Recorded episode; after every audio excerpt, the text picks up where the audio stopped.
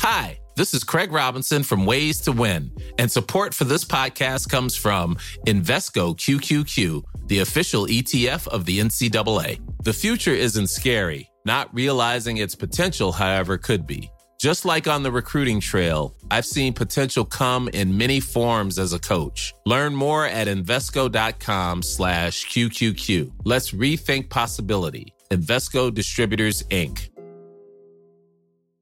Ready to pop the question? The jewelers at BlueNile.com have got sparkle down to a science with beautiful lab-grown diamonds worthy of your most brilliant moments. Their lab grown diamonds are independently graded and guaranteed identical to natural diamonds, and they're ready to ship to your door. Go to Bluenile.com and use promo code LISTEN to get $50 off your purchase of $500 or more. That's code LISTEN at Bluenile.com for $50 off. Bluenile.com code LISTEN.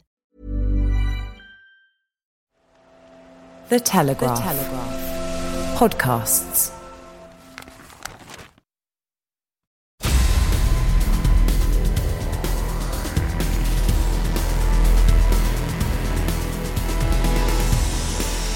Hello and welcome to Brian Moore's Full Contact in association with The Telegraph. I'm Brian Moore. I'm joined in the studio today by The Telegraph's rugby correspondent Mick Cleary. Hello, Mick. Hello, Brian. Well, we'll be talking to George Chuter, formerly of Leicester. So let's leave the Leicester Newcastle game and talk about James Haskell, mm. who's called rugby a pretty boring sport after his yellow card against Saints. I'm not sure where he's coming from here. Are you? I think, and he also said, I think immediately post match interview I heard when I was at London Irish, but heard it down the line of um, called it pathetic, um, which is no, I think he was on about this thing about high tackles and and being what he considered gone soft in in in being too officious about high tackles. Now the thing is, you've got massive sort of worry and concern about concussion issues compared to the, when you played in terms of what is blown up and what is not blown up. There's no question it's much more rigorous, much more policed. And I've watched games where you think, crikey, how's he given a penalty? And often a yellow card for that. But I guess you can't have a drive to try and reduce head injuries and not be either being zealous about this or not being certainly very, very hard and harsh on making sure the arm is low and doesn't make contact with the head. So there will be a bit of a grey area and there will be a bit of an area where you think, actually, that's a bit harsh, that yellow card. But if that's the objective of it, which I believe it is, then you've got to back it. You know, come back to this. Tacklers and players, they can go in at any height they want. Yeah. And if they choose to go in higher than maybe is sensible and they get towards the borderline, if a referee is harsh or they say gets it wrong, they knew that. Yes. Before they made the yeah. challenge. And the yeah. very simple antidote is to go lower. To go low. As, as, always used to be the case. That was the textbook tackle, wasn't it? Take yeah. it, take them low and bring them down. But you see something like Maro Itoje yesterday, I think, got penalised. Actually, I thought he was. Uh, he'd had a yellow card. I thought, crikey, he's going to get sent off here because he'd had a yellow card for slapping the ball down. But he's so upright, a guy like Maron, obviously so tall he tends sometimes to leave that arm out and players duck. But as the law stands and as the as the kind of clarification on the law, I think from last year is you are responsible, even if a player is ducking into you, to take that arm away. So you're absolutely right. If in doubt, go low and don't go high. And the other thing is, it's their careers. Yeah. It doesn't matter to me or you yeah. whether they want to belt each other around the head all day long. If if they think the game's not hard enough, which it is, mm. then they can do that all day long and we can write about it and people can watch it and maybe they'll ooh and ah. But it's not our careers that are going to suffer from, you know, early retirements, concussions, and that sort of thing. Whilst there's an element of trying to get rid of this for the youth and whatever, mm. it's to try and protect players yeah. and prolong their careers because they're getting shorter and harder anyway. And you can argue in certain situations you know, as, as probably as James is referring to, the actual contact of arm on head or shoulder, even or neck or whatever it was, possibly wasn't that forceful, so wouldn't have caused any damage. However, the intention is over a period of a season, maybe a season and a half, to educate players, even subconsciously, as you say, to stop doing that or not to run the risk of doing it, I guess is a better way of, of putting it, isn't it? So tackles become lower. But it, look, it's not as if players don't know that yeah. referees have been told to referee strictly. Yeah. And it's up to them because they're bright enough, they're professionals, they can adapt. And you just wonder how long it's going to take for a message to go through because it's a fairly simple one. And also that hanging arm, as it were, or that arm that goes high, mm. has exactly. been ingrained actually to prevent release. Yes. So they're doing it out of self interest in terms of, of, of, of, a playing strategy, aren't they, to stop the offload. So it's not as if it's uh, not if it's done just for the kind of purity of a tackle at all. It, it's it's it's deliberately ingrained, even if it's not deliberately executed in that way. Well, talking about injury, George Kruis is now on the England tour. Yeah. He's having ankle surgery. Elliot Daly is a doubt, and it now stands Jonathan Joseph, Courtney Lawes, Nathan Hughes, Anthony Watson, and Dylan Hartley, all definitely out. And we haven't got to the end of the season yet.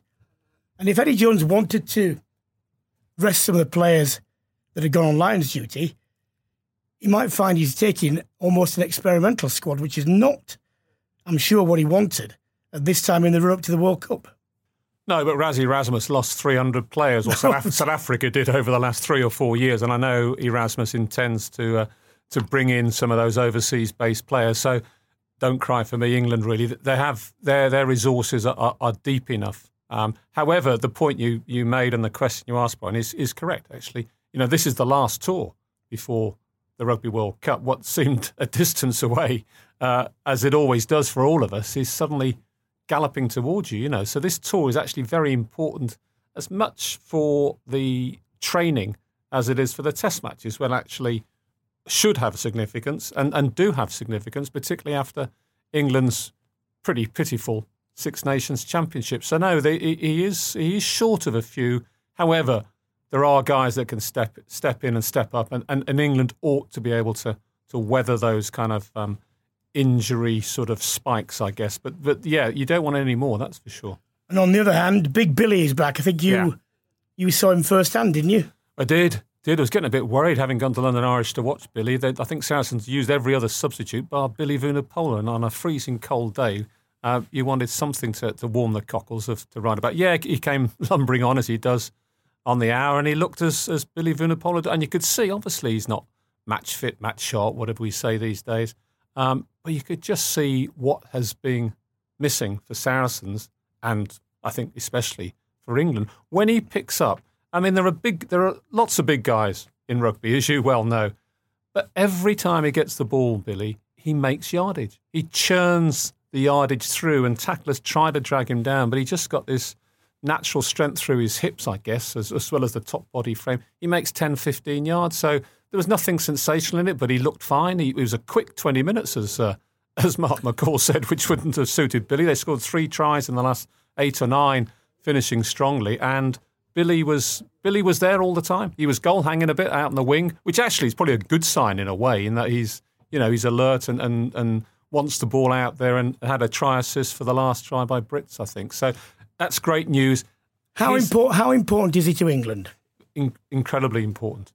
It shouldn't come down to one player, but hey, you know what a what a Barcelona without Messi. Well, of course it does. These team sports, you want the best players out there because that's what it's all about. And of course, Nathan Hughes, obviously injured as well, uh, has has actually grown a bit in the role, but he's still not Billy Vunipola. As I said, Billy has just got a remarkable ability to the yards after game. contact. It is the get across that game. Uh, that and turns to, all the defenders. It correct. Advances the offside line. Yeah. Makes everything easier. Makes all the runs. So George Ford gets on the front foot. You know, there's been a lot of things of swirling around George as there always is, but actually with Billy Vunipola in the team, George Ford becomes an even better player. I agree. You know, he's on the front foot. Is that is it's front pedaling, back pedaling, isn't it? So yeah, that's good news. He'd be worried about his second game because his second game in various comebacks has been the one where he's got crocked again. So fingers crossed uh, at all levels for Billy. Okay, I'm pleased to say we can now speak to George Chuter, the former Leicester Saracens and England hooker. He's now director of rugby at Hinckley. Hello, George. Afternoon, Mauro. How are you? I'm here with Mick. Uh, Hello, Mick. Right? First yeah, time hi, in 14 years that Leicester have not made the playoffs. Yep. What are the main issues with Leicester? Do you think? Well, there's there's many things I think wrong with the club and, and, have been for a few years now. I think with with things like recruitment and player retention and just some of the some of the uh, know, decisions uh, across the board made in, in, the last few years seem to uh, smack of I know I wouldn't say a lack of strategy, but certainly a muddled strategy. And I don't know don't know where the club's been trying to go for the last four or five years, to be honest. Um, and that translates on the field because if you've got an upset club off the field, it's very difficult for the players to sort of ignore that and just get on with the day job, as it were. Uh, there's a lot of distractions, a lot of issues uh, uh, around the playing side, around the coach side, and also around uh, the club in general. To be honest, one of the things you used to be able to see with Leicester, they'd have a core, then they'd add a player, and you say, "Oh, I understand why that player's come. I understand why that player's come." Mm. Over the last few seasons, it seems to be they've bought good players, but it, seemingly with no real rationale. Where's that going to fit? How, where they're building to? How how's that going? It's as if they've just said, "Oh, he's quite a good player. Let's have him." Yeah, and that's a, that's a, that's a little bit what I'm intimating that with, with, the strategy. It's great having a guy like George Ford or a Manu Tuilagi, but how do they fit into the whole scheme of things? If you're paying two players uh, close to a million quid, that's a, that's a, that's a fifth of your wage cap. So you've got you've got less money to spend on on depth and and uh, and, and support players, and it just seems that they're not really utilising much of the academy lads. They're not use, using uh, a huge amount of players for the first team squad, and they've signed indeed they've signed some fairly high profile players who have played maybe a handful of games. Someone like Pat Cilliers, I would imagine, he's on decent wage, being a being a spring international. Um, not seen him much. Whether he's up to it or not, I suppose, is, is, is a question. But again, that, that you look at that signing, you think that's that's a strange signing at the time. Uh, and it's not proved to be uh, particularly useful in the in the two or three years he's been here. Would you have um, let? Uh, oh, sorry, George, interrupting you. No, would, would, you have no. let uh, Ed Slater go? Oh, that's that's a different issue. I, I think I can understand the thinking around getting a Jonny May. I mean, Jonny May's at the time and, and, has been this season one of the better wingers in the world. He's, mm. got, he's a try scorer. But when you look at the squad, what do you need? Do you need wingers or do you need a bit of grunt up front? And I think since Ed, not not that Ed's uh, the answer at all. Uh, he's, he's, a fine player, but mm. there were struggles with him there. But having lost that and uh, not having any other second row options apart from really, it looks like uh, Fitzgerald and Kitchener you have to question. Uh, it's great having all these uh, backs who are silky skills and scoring tries and paid a lot of money, but if they're not getting the ball, uh, then, then what's the point in having them? Uh, you do have to question. That, that's what I question about that. Uh, great to have a Jonny May, but would would I, would I, well, you're asking a front row forward here. Would I swap a second row for a winger? Uh, no. George, I mean, you know Dino very well. I, um, you were coached by him, weren't you? Yes, I was. Yeah. We were talking earlier on, and against many expectations as to what he was as a man and a player, he's turned out to be a very shrewd um, man manager and recruiter. Yeah. Was that apparent? Because, I mean, obviously, when he took over at Leicester, it was established you had a really good team, but still, yeah. you know, he augmented four titles, two European titles. So, what is what has he got that people don't see? I think you, you've hit the, hit the nail on the head there, Moore, He's not actually a coach. He never. I don't think he owns a tracksuit, uh, and you, you, know him. it won't fit. It won't fit, and it won't look good if he yeah. does. but, uh, yeah, he's, he's not the most keen uh, trainer anyway. So he's, he's very. When certainly at Leicester, he was never outside. It was John Wells's forward pack. It was Paddy Howard or Rod Kafer or whoever else was in the backs. Dino was purely a manager, and he spent all his time dealing with uh, contracts and recruitment, um, all the sort of nitty gritty stuff that doesn't make the flashy headlines. But then on a match day, obviously he'd be pitch side making the decisions and uh, and, subs and things like that. Um, and it looks actually funny enough. I think his his worst uh, worst display was when he went to Grenoble. Um, and actually, I think he did try to coach and probably realised that it's not his bag. He, his, he, his his strengths lie in what you said there, the recruitment and the direct and the man management. And it looks like he did a great job at Quins, albeit uh, ending on, on a pretty sour note. Uh, that's that squad he put together and went on to win the Premiership under Conor O'Shea. And what he's done at Newcastle is nothing short of um, outstanding. It, it's it, it's a tough place to play rugby up there in terms of recruitment because it's in the middle of football country and a long way from anywhere else. But he's got together a pretty decent squad of, of guys who play for each other. I think Toby Flood's signing this year was crucial. He, him and Nicky Goneva have, have, really sort of transformed what Newcastle are. They were, all, they were they were a decent team last year, more than decent team last year. But I think those two sort of guys have not just in playing wise, but you know, influencing the squad have have, uh, have changed the, the, way they play, and that's all down to Dean. That's that's what he does. He he signs people, he makes deals, he's a deal maker. Um, he's he's a he sets the tone, he, and, and, he did that at Leicester. Obviously, it was different there with with the once in a generation team that he had, but he still needed someone to steer the ship, and he was front and centre, dealing with all the flack from the media when it was necessary, and uh, and signing some pretty shrewd uh, individuals as well. I'm sure you're right, George. Thank you very much. Cheers, guys. Have a good. Cheers, George. I cover Bloodgate. You cover Bloodgate. Mm. It was an extended period. with a perfect storm of non-news from other sports, and it went on and on and on. And I went back and looked at this, and Dean Richards got about six weeks worth of continual yeah. flack. A lot of it came from general sports writers mm. with football backgrounds who were desperate actually to give rugby a kicking, mm. you know, about what they consider to be a preaching sort of attitude. It's not, but undoubtedly, look, they cheated. Other people were cheated, but he got caught, and then they lied. Yeah. And always the lying is said. the thing that really, really sticks.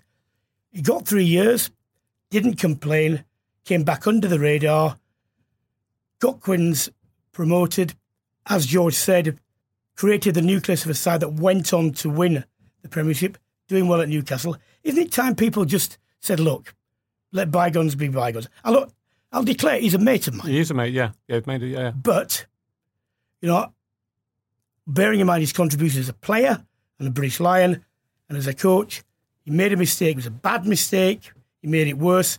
But he did do his three years and he didn't whinge about it. And he now. He did do his three years, and I was at that game, and I remember Dean coming around the press conference tent afterwards. He obviously knew because the TV pictures had shown Tom Williams coming off and it looked dodgy. And he was well, asking. I was commentating. He was asking what we were going to write, and of course, at that time, we didn't really know because there wasn't the amount of close-ups and scrutiny that, that now there was. And of course, that was in whatever it would have been April. It wasn't until August, and I think it was Paul Kelso of this parish, the Telegraph parish, who who really got onto it and and, and went at it and.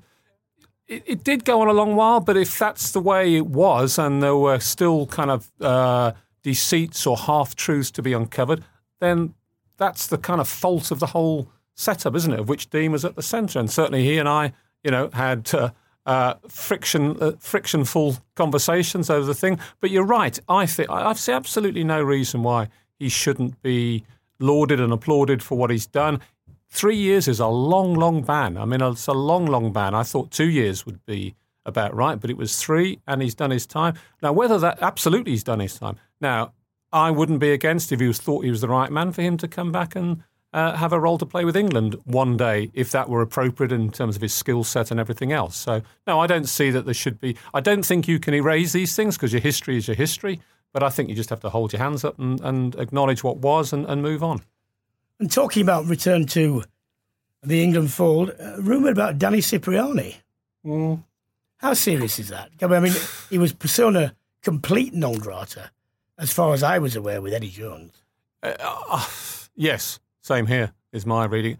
I think it's probably too late for Danny. I can't really see 15 months out from a World Cup. Obviously, if there were an injury crisis, um, and obviously Danny's not uh, is looking for a club and may uh, move overseas and uh, move to France or whatever else, where, where there's uh, been a lot of interest. So he wants to know in terms of that. It would seem to me too much of a step, really, at this stage because there's been plenty of opportunity. He's played well for the last two or three years. He is the player now he's been for the last two or three years. So if you went through that appraisal process then and came to a decision, which is fine, it's your decision, it's Eddie Jones' decision, then then what's changed? Because he's not playing any better uh, than he has, which is at a high level. And if it ends that his caps ended a long time ago, mm. he has contributed to a certain extent to his own misfortune.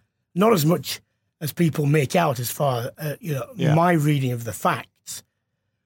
But surely, in a an age where you want talent to flourish, it would be a, a crying shame for that to be the sum total of his representative career. Yes, it would. Yeah, you'd have to say it's it's uh, it's a talent wasted, really, in terms of what he ought to achieve. Certainly, I mean, it's maybe a bit exaggerated, a sort of extreme to say. I don't think he ever really fully 100% recovered from that horrible kind of ankle lower no, leg. No, and I always thought, I, and I said it, and I'm not being one. I said it right at the time. Yeah, this is too early. Why is he coming back so early? Yeah, Yeah, no, and I don't think he ever had that kind of uh, boldness in his running, the sheer acceleration he had. But anyway, he's, he's done fantastically well. But I mean, he, he, he and he's you know guilty of his own kind of uh, moving abroad. He fell out with various coaches along the way. Didn't think he was contributing enough to the squad. All those kind of things which have always swirled around him. I think the the old show business paparazzi side is, is an absolute side issue. You know, uh, I think it's fundamental to how coaches see him within a squad.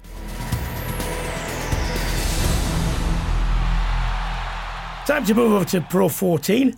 It seems we've all been speaking to Richard Cockerill yeah. in one guise or another recently. Uh, we're going to now speak to Hugo Southwell, the former Edinburgh and Scotland fullback. I think he uh, also spoke to Richard after the match to interview him in the hospitality when Edinburgh won the 1872 Cup. Hello, Hugo. Hi, how's it going? You right? Okay, mate. I'm here with Mick. Uh, how did you find uh, Cockers? Was he in combative mood or was he in his charm offensive, which is a, a bit of a, I, mean, I know it's an oxymoron, but he can do it.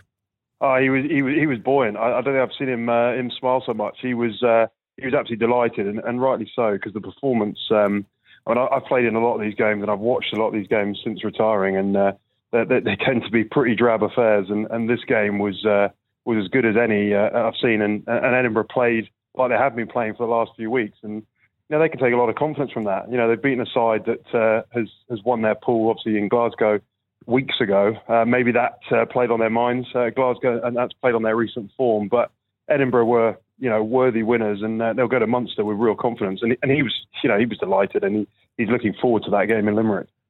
Well, I was waiting when Glasgow put pressure on in the second half for Edinburgh to crack, as indeed, you know, they have done in recent years. But they were obviously very confident in their game plan, their systems, and so on. And that must give them a lot of you know, hope. It's be a big task to to do that, but uh, it must be down to him. This injection of faith, this injection, you know, self belief. I, I, couldn't agree more. I mean, that's been my biggest question to to actually to him um, and to the players. Um, I've done a lot of stuff with Edinburgh recently, and, and, and speaking to the the players about where's that actually come from. You know, the, the inner belief, the, the mental um, ability in the in the final minutes of games. You know, let's not forget they won away in Ulster in the last minute. They beat Leinster at home in the last minute. They they got a four a four um, try bonus point at the Dragons in the last minute. They beat Connacht away in the last minute.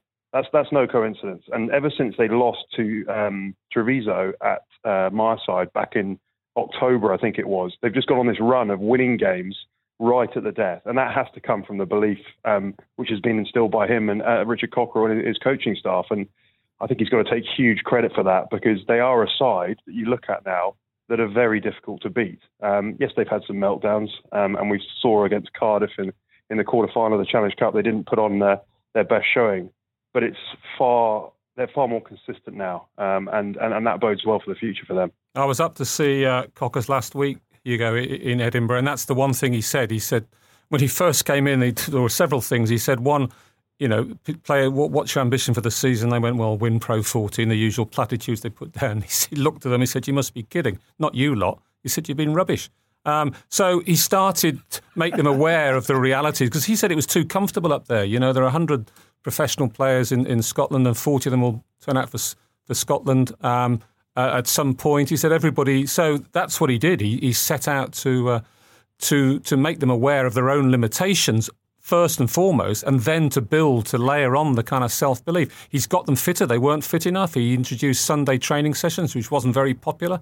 Uh, but he said, listen, we play Friday night. You know, why, why aren't we training on Sunday, given the next game might be on a Friday night? So he's done simple things like that. He's told me some story about the players just to. The officers were in the west car park. They changed in the kind of north car, or the other way around, north car, but changed in the west stand. They went out to the back pitches. He said play, he saw players looked out his window, driving from one end of Murrayfield to the other, and he, he let rip with an invective I can't repeat here, and said, "If I see you do that again, you lazy what's it, I'm going to sack you on the spot." So it's an accumulation of lots of little bits and pieces, but there's no doubt. I agree entirely. He's fought their corner. He's fought their corner uh, in his uh, own particular way of being very forceful out in the media with Glasgow as well. He said, I want that to be a proper rivalry. So he's poked the bear, as he called it. All those little things. He's given them self belief through better conditioning, better awareness of themselves, and what he wants to do is is make it a three, four, five long term project, and I think he's he's he's remarkably successful in that regard. Yeah, and I, I think there's from that has come an honesty from him, but an honesty from within the squad as well. I mean, I asked him after the game on, on, on Friday. I said, well, you know, what has been the turnaround? And he said, well, just little sim- simple things like being on time for meetings, and and you think that's just a given. Um, it obviously wasn't before. It's things that he, you know, he's come in, he's made sure that real basics uh, are, are, on not just on the pitch but off the pitch as well.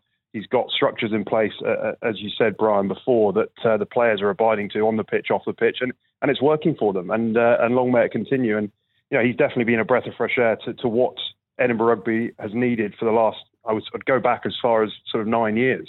Um, you know, to, to be in the position they're in now is is uncharted territory, um, but it's fully deserved. We've got the quarterfinals and the semis usual suspects Glasgow, Scarlets, Leinster, Munster, Edinburgh, depending on how it goes. But possibly, well, certainly in a quarter final, the Cheetahs. Is that as much as you could have expected from one of the South African franchises in its first year? I, I think it is, yeah. I think from where they started as well. I mean, the Cheetahs came onto a game sort of uh, halfway through the Pro 14 at the start. Uh, them and the Kings uh, seemed to be a, a, a, bit like the whipping boys. I mean, obviously in South Africa, um, the Cheetahs were, were, stronger than the Kings um, on, on, home soil, but I think they've done remarkably well in their first season. The, the type of rugby they've played has been been really really good to watch as well. It's brought a new dimension um, to the Pro 14. Uh, uh, uh, so fully deserved for them to, to, make it. I mean, it's going to be a big ask for them uh, to, to, qualify out of that game. We've seen what uh, the Scarlets uh, have done so far this season.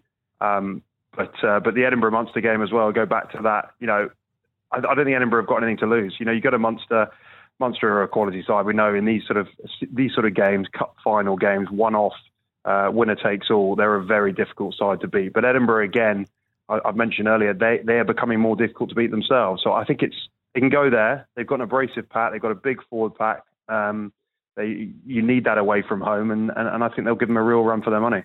Hugo, great to speak to you as always. Thank you very much. Thanks a lot, Brian. Usual suspects, probably yeah. in the Pro 14, but what you're going to have to say is that at the moment, club wise, they are the form teams in Europe, aren't they? The Pro 14. The Pro 14. Yes, they are. Well, I mean, they, they contested the, the semis, didn't they? You know, and there's the with Saracens out, the Saracens the only English one through. Whether that's just the kind of spin of the wheel, and uh, I mean, it's only two years ago, I think, that the quarterfinals in Champions Cup were five English, three French. So you know, it's, a li- it's a little bit that, but it is a little bit. I, I tell you what, I, th- I think it shows coming into the World Cup when you're talking about how sides are doing and players, that the Irish seem this time to be timing the run properly. Yeah. Yeah, yeah, it's it's something that you know Wasps always used to do in the Gatland era, wasn't it? And the, just in the Premiership, is actually peak at peak when it matters, which is at the end of the season. So get your conditioning right, so that that's when you're at your your peak. I think it's um, yeah, I think you're right. I mean, there's there's no question their system is better in that regard, in terms of particularly in Ireland, where they yeah. just cherry pick the games. Uh, um, I think when I went over to see Leinster before the quarterfinals, Johnny Sexton's last game was sometime in Jan- for Leinster had been sometime in January. You know, so absolutely uh, stage managing those sort of schedules does seem does seem to have have benefit. There's there's no question. Time now to speak to top international referee Nigel Owens. Hello, Nigel. Brian, I'm very well, thank you. How are you? Okay, mate. I'm here with uh, Mick Cleary. How was Judgment Day? Well, I was due to be there, Brian, but I got changed, got to up to Edinburgh to do the 1872 Cup up between Edinburgh and, and Glasgow. So I was up for, for their Judgment Day, I guess, because they had all the sort of domestic finals on their silver silver finals or silver Saturday, day, and it was it was a great day up there. In all fairness, so I I don't know what Judgment Day was like because I wasn't there, but it certainly was a, a great day up in Murrayfield, and uh, but I've got to say, all credit to Edinburgh and Glasgow as well. It was it was a, it was a great game of rugby as well. Really, really enjoyed it up there. It was. Um, James Haskell has come out talking about yellow cards and boring games, and we were just going through the high tackle stuff, and just I, w- I was simply saying, look, it doesn't matter to me whether players whack each other around the head late or whatever, because I'll be able to write about it.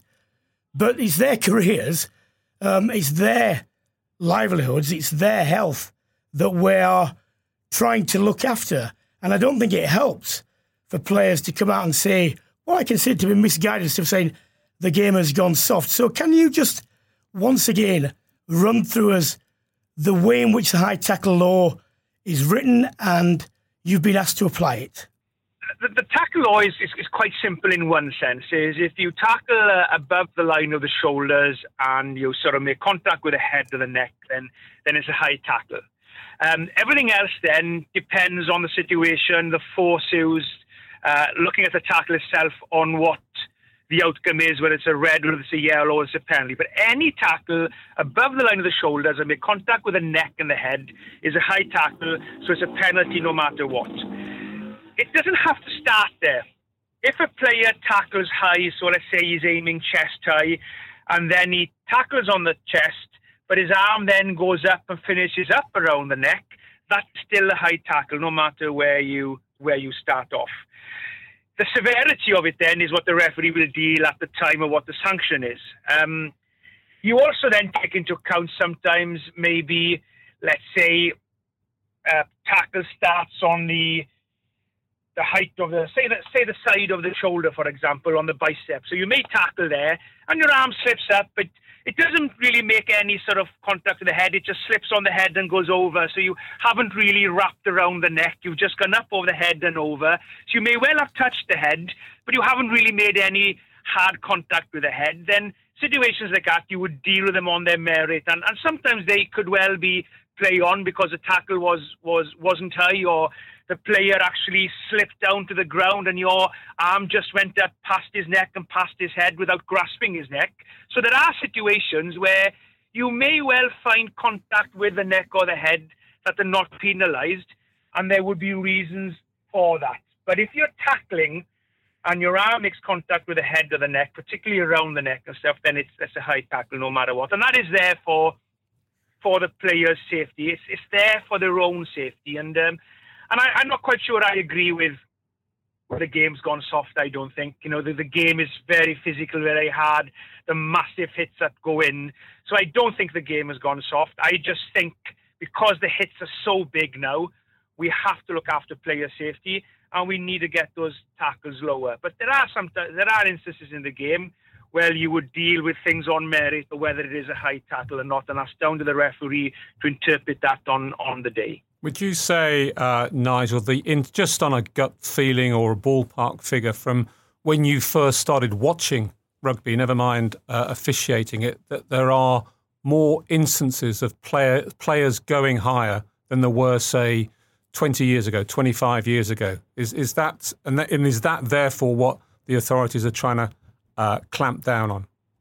Yeah, I, I, think you're right there, Mick. I think I think when I you know when I was in school and you got taught or coached mm to play rugby in school the first time. You were always coached. You tackled around the sort of the waist area or the thighs area. You put your head out to, out of the way and in the right position look after your own safety when you're tackling. But then as the game has evolved with, you know, with the offloads and yeah. stuff, you look if you go back to sort of you look at maybe when Wales were in the heyday with Ray Gravell back in the 70s and even the early 80s. You know, Grav was running down the middle, players were tackling him around the waist. He'd hand another player off, and he was able to offload. And it was a great part of his strength and his game. But what happened as years gone by? You get double tackles now, or mm. or players I think are coached maybe to tackle higher, so they're preventing the offload, and, and by that happening, the tackle has gone higher. But obviously, the higher that tackle goes, there comes an element of of risk with that, and that's why we've found ourselves a situation where I believe World Rugby has done the right thing here, have brought in the guidelines have always been there, the law's always been there, but we've you know been told look, we need to clamp down on this. If if players are going to tackle high and they land up making contact with the head or the neck, and that's with force, then they will take the consequences of that, and that will, will be now a, a card of, of, of, some some colour depending on the tackle itself. So you are right, I think, mm. because players are tackling higher, we are seeing, and that's why we need to be firm and strict. If it's a high tackle, we need to deal with. And if the players don't want to risk giving a high tackle away, then get the tackle a little bit lower to take away that risk of you getting penalised, and probably more importantly, so take the way of the risk of minimising the much of the injury as we as we possibly can by minimising that risk of you tackling lower. Nigel, great to speak to you as always. Thank you very much. Pleasure, Brian. Well, the Tyrrell's Premier 15s was in its infancy. It's now had a year. We've had one final. It's been won by Saracens, who beat Quins 24 20. Very pleased to say we can speak to the winning captain, who um, is Lotte Clapp.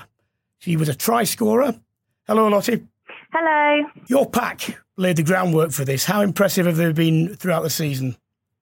Oh, they've been so impressive throughout the whole of the season. They've really put in some huge groundwork across the whole of the season with the, the back row that we've had, Marley Packer and Poppy Cleall, Bryony Cleall. They've really been tearing up every single side we've come against, and I think it's definitely um, a lot to do with the, the hard work from all of the forwards that, that got us to that final in the end.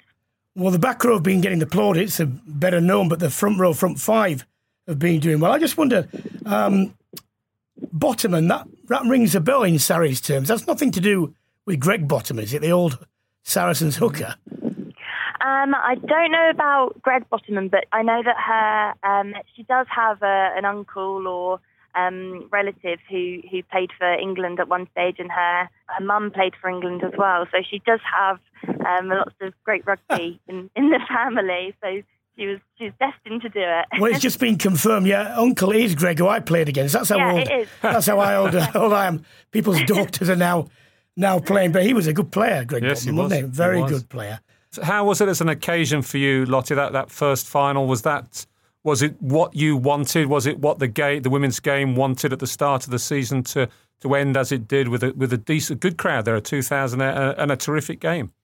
Yeah, it was a really great crowd, and to be able to put that that game on, um, it was amazing. That it was a great display of rugby, and it, it wasn't a, a runaway game either side because it was great that we could show that that there's some real class rugby out there um, that that's being played, and that the the fact that it went down to the Mm. 30 seconds at the end and it was only four points clear that we got it. That um, it shows how how tight and exciting it was, and um, being on the pitch was was really exciting. And like talking to to people after, they said, "Oh, my heart rate's still still racing after after watching it." So it's really lovely to to know that people enjoyed the game. Well, it swung backwards and forwards, as you say, but how crucial was the timing of the uh, third score for you, just on the half time?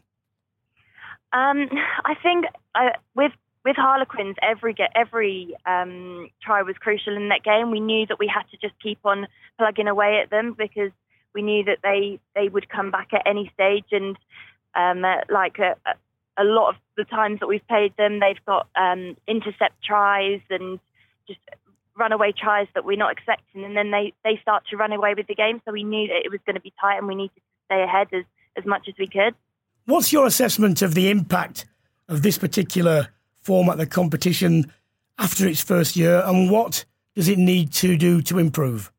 It's kind of been a, a, a growing experience anyway, considering all the all the new things that were put into place. So over the season, it's been improving. Um, like just as a club in general, I know that we've had to um, get used to things that uh, players weren't so. Um, it was very new to a lot of the players at the beginning. So if you weren't involved in international um, rugby, then then having strength and conditioning coaches and having sessions where you were having to get there an hour early to do analysis, it's all quite new for some players.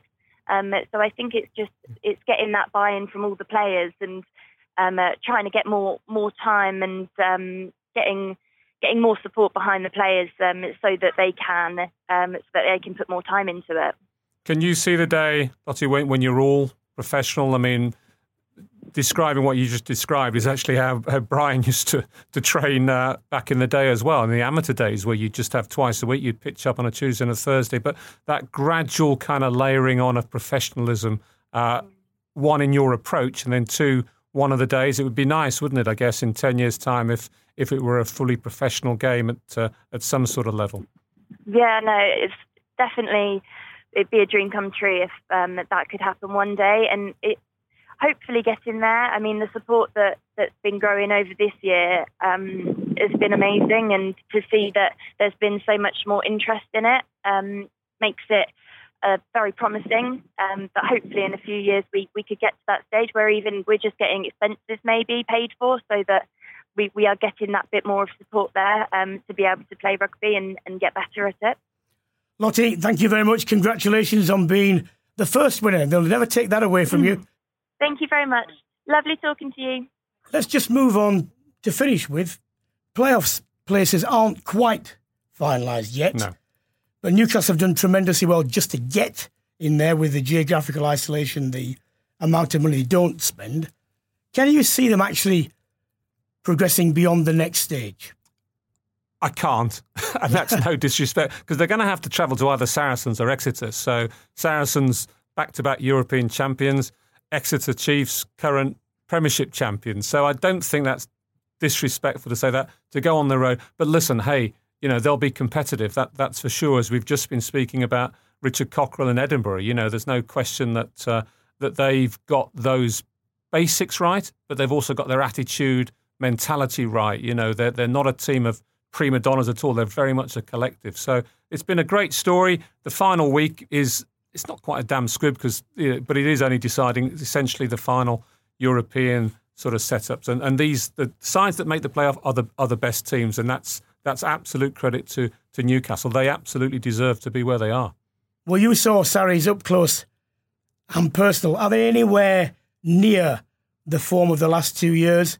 Because they're going to have to play at that sort of standard if they come up against Exeter, probably. Well, the, it, know, was London Irish. Absolutely, it was London Irish yesterday, who actually were very game and battling, and I'm not being patronising to that, but obviously just scoreboard blew out at the end. Saracens have put some points on teams in the last uh, three or four weeks, so they are getting back towards that sort of form. I think they've badly. I think they miss Chris Ashton. I think he's such a proven try scorer. They haven't quite got that real predatory force, but they they've racked up 40, 50 points. I think they're going to be very, very dangerous and, and potent in, in the playoffs and uh, have every chance of, of coming away with the title. But then Exeter Chiefs well, and Wasps can pull something out of a hat, as we know.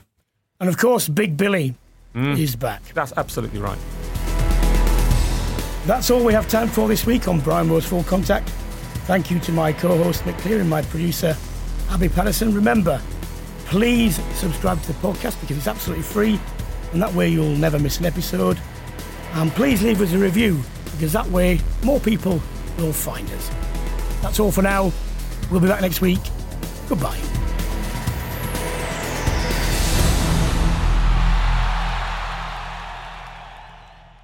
Brian Moore's Full Contact is just one part of the Telegraph Sport podcast family as you can also subscribe and download Total Football. Join Tom Gibbs and a host of Telegraph football reporters as they aim to take you behind the football stories of the weekend.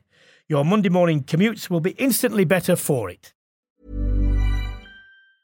Mom deserves the best, and there's no better place to shop for Mother's Day than Whole Foods Market. They're your destination for unbeatable savings, from premium gifts to show-stopping flowers and irresistible desserts. Start by saving 33% with Prime on all body care and candles. Then get a 15-stem bunch of tulips for just $9.99 each with Prime. Round out Mom's menu with festive rosé, irresistible berry chantilly cake, and more special treats. Come celebrate Mother's Day at Whole Foods Market. Even on a budget, quality is non-negotiable. That's why Quince is the place to score high-end essentials at 50 to 80% less than similar brands. Get your hands on buttery soft cashmere sweaters from just 60 bucks, Italian leather jackets, and so much more.